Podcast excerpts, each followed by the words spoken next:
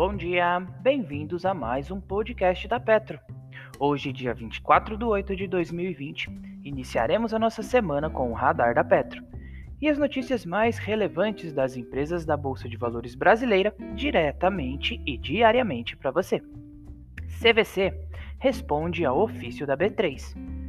A B3 solicitou esclarecimentos à companhia a respeito do fato relevante divulgado em 3 de 8 de 2020, que versa sobre a revisão de seus demonstrativos financeiros, requerendo mais informações sobre quais foram as deficiências encontradas nos controles internos da CVC, além das medidas aplicadas pela companhia.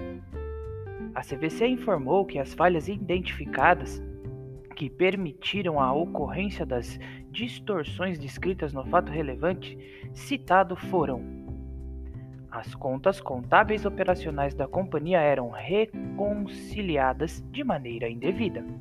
Os ajustes contábeis preliminares realizados nos fechamentos de períodos mensais não eram adequadamente revisados no contexto da apuração contábil ao final de cada trimestre.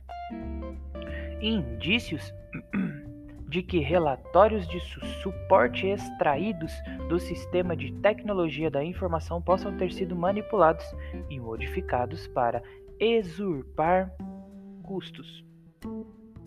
Evidências de omissão das deficiências identificadas. Evidências de ocultação de certas informações, inclusive dos auditores externos da companhia. Por fim, a companhia afirmou que os diretores responsáveis pela elaboração das demonstrações financeiras nas quais foram identificadas as distorções não compõem mais os quadros da companhia.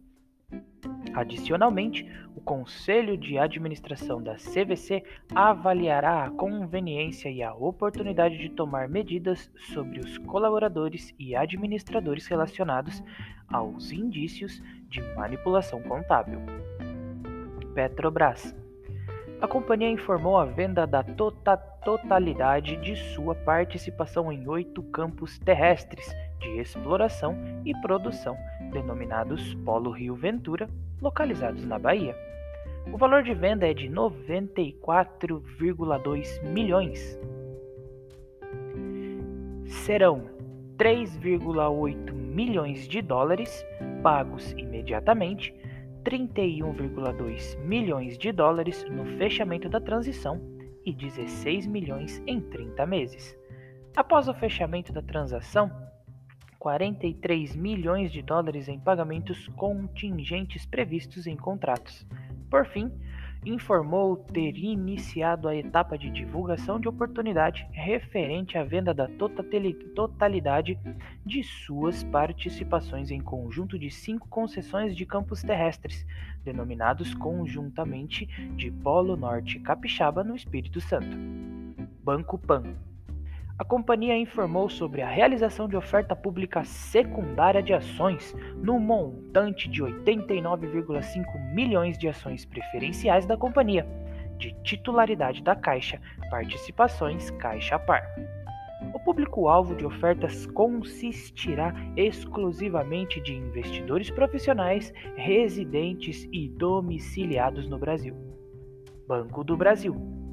A companhia informou que em complemento ao fato relevante divulgado em 6 de 8 de 2020 sobre o pagamento de JCP complementar ao primeiro trimestre de 2020, seu valor atualizado pela taxa Selic até 21 de 8 de 2020 é de 0,44 centavos por ação. Gafisa a companhia esclareceu que cada ação ordinária de emissão da empresa dará direito à subscrição de 0,48 novas ações emitidas no âmbito do seu aumento de capital total. Marisa Lojas a companhia comunicou que a posição do Bradesco Asset Management no contexto de suas atividades de administração de recursos de terceiros atingiu cerca de 5% de suas ações ordinárias. Por fim, o Bradesco Asset comunicou não ter o objetivo de alterar a composição do controle ou a estrutura administrativa da sociedade.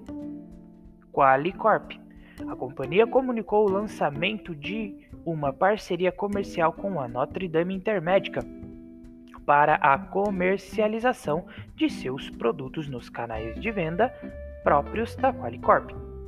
Antes restrita aos segmentos pequena e média empresa e empresarial, a nova parceria permitirá a entrada e a oferta de planos de NDI no mix de produtos Qualicorp no segmento coletivo por adesão.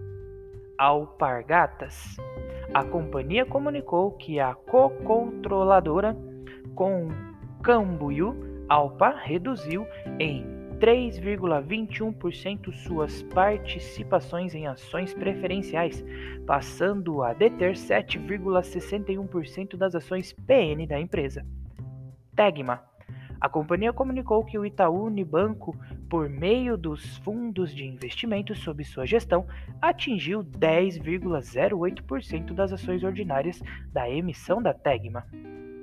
O radar da Petro não constitui recomendação de compra nem de venda das empresas contempladas, apenas visa abordar as notícias mais recentes das empresas da Bolsa Brasileira. A opinião dos analistas da Petro é expressa e exclusivamente por meio de relatórios. Espero que vocês tenham gostado até aqui, tenham um ótimo dia e bons negócios!